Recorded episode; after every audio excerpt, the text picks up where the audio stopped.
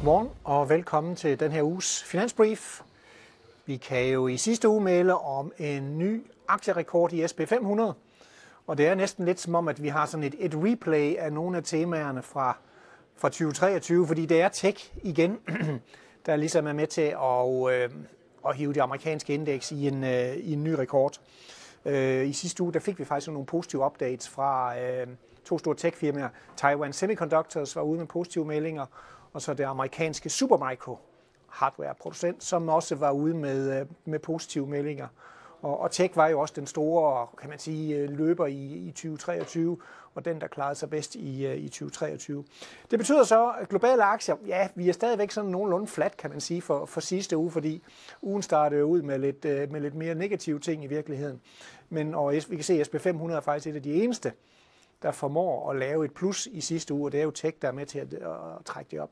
Mens nogle af de andre markeder jo altså ligger i et minus. Vi kan bemærke også, at for ugen i hvert fald, øh, men der har vi faktisk stigende renter, og når renterne kører op, og det er som regel det, aktierne ikke kan lide.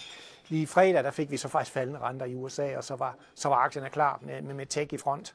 Øh, vi kan se, at Danmark er også sådan, øh, ligger lidt til den kedelige side, og det gjorde de jo i princippet også i 2023, et af de markeder, der ikke kunne følge med det globale marked det Genmap, der, der bliver, bliver trykket temmelig hårdt, og Vestas øh, klarer sig heller ikke ret godt i sidste uge. Og det er jo faktisk også lidt sådan en, lidt en historie fra 2023, at der var der havde Genmap blev heller ikke alt for godt, og, og vi ved også, at en del af grønne energiaktierne havde et svært 20, 2023. Øh, Så øh, en, en positiv start i hvert fald for, øh, for de amerikanske og faktisk også for de europæiske aktiefutures. Men altså her til morgen er det igen Kina, der, der er med til at trække ned.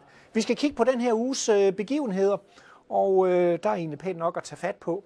Vi får faktisk de første data for 2024, PMI-tal. De kommer fra januar, og øh, det er jo nogle af de første og hurtigste tal, der kommer. Øh, de bliver offentliggjort mere eller mindre for, for, for, for hele verden, så at sige. Men vi har jo specielt fokus på de europæiske PMI'er, hvor det har vist sig, at de har altså en god sammenhæng over til den økonomiske øh, vækst. Der er udsigt til en, øh, ja, hvad skal vi kalde det, en marginal stigning i øh, PMI'en. Vi er jo stadigvæk under 50-niveauet, som faktisk signalerer, at der er stagnation eller tilbagegang i europæisk industri. Men altså en lille pind op er der, er der i, i forventningerne. Men hvis vi kigger på de sidste tre måneder af 2023, sammenlignet med de foregående tre måneder, så ligger de jo altså faktisk under de sidste tre måneder, og det signalerer jo også, at ja, BNP for sidste kvartal i 2023 vil være til den, øh, helt klart til den, øh, til, til den svage side. Øh, det er jo ikke en dyb recession, vi egentlig ser i, i, øh, i Europa. Det vi har med at gøre, det er det, vi kalder stagnation, hvor vi sådan ligger og skvulper lidt omkring øh, nulstregen. Øh, vores, vores ledende PMI-indikator, hvor vi tager øh, ordreindgangen og trækker lagerne fra, den peger faktisk en lille smule op. Så øh, i bedste fald, jamen, så kan vi altså håbe på, at der kommer en lille marginal stigning i de europæiske PMI. Om den så kommer over 50, det er nok mere tvivlsomt. Det er i hvert fald ikke det, der ligger i forventninger. Men, men, men jeg tror, altså PMI'erne den her gang, også fordi at de er de første tal for 2024, så vil det være nogle faktisk af de vigtigste tal, vi får i, øh, i den her uge. Så har vi jo altså også den første centralbank på banen. Det er ECB, som har sit øh, første rentemøde der er så ingen ændringer i vente. Vi regner lidt med sådan en, en copy-paste fra, fra decembermødet i virkeligheden. Øh, markedet har jo været ret aggressivt og har jo egentlig set rentenedsættelser ja, allerede i, øh, i april fra, fra ECB. Øh, der er vi altså ikke i vores forecast. Vi er altså mere henne ved, øh, ved juni måned, første rentenedsættelse, og flere ECB-medlemmer har været ude i sidste uge og, og, og givet udtryk for det samme i princippet, at det er for tidligt med, med en forårsnedsættelse, vi skal hen i, øh, i sommeren. Det er jo sådan, at, at inflationen har overrasket lidt til den positive side og faldet lidt hurtigere, end ECB egentlig regnede med.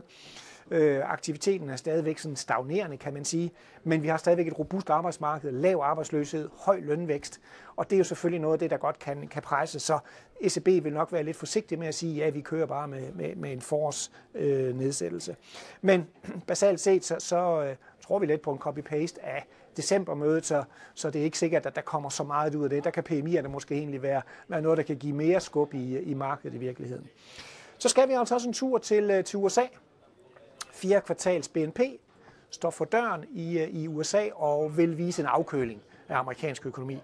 Tredje kvartal fik jo et rigtig pænt øh, boost. Vækst på over 4 procent. Her for fjerde kvartal, jamen, der skal vi under 2 procent, øh, regner vi med, og det er jo annualiseret tal.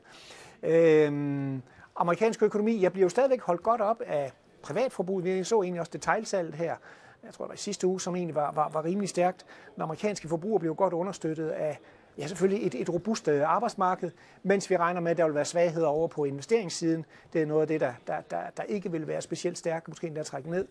Og så fik vi også et pænt bidrag fra lægerne i tredje kvartal. Det regner vi ikke med at kommer til at gentage sig her i fjerde kvartal. Så det bliver altså, hvad kan man sige, væsentligt, væsentligt svagere BNP-tal for, for fjerde kvartal. Og det er jo også den vej, det skal gå egentlig. Vi har jo egentlig, at amerikansk økonomi her i 2024 skal svækkes yderligere og, og komme ned mod en, øh, en, mild, en, en mild recession. Og andre ting, der sker, skal vi måske lige nævne, ja, udover at der faktisk også er rigtig mange regnskaber i den her uge. Øh, 73 regnskaber kommer der. Vi har blandt andet fra Netflix, Tesla, IBM, og fra Europa, der har vi en af, af, af luksusproducenterne, Louis Vuitton, der også kommer med deres øh, regnskab. Men ellers er det lidt tidlig regnskabssæson, lidt for tidligt til at sige, hvad er, hvad er tendensen her. Øh, vi skal i hvert fald have den her uge med, og så i næste uge, så kommer der jo rigtig mange regnskaber, så, så ruller regnskabssæsonen. Bank of Japan holder også møde den her uge her der forventer vi ikke, at der kommer til at, øh, at ske noget.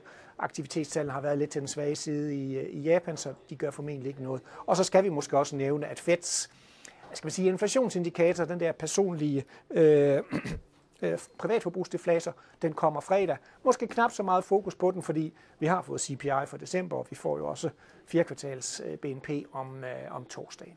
Jeps, det skulle være det hele for den her uge. Tak fordi du kiggede med.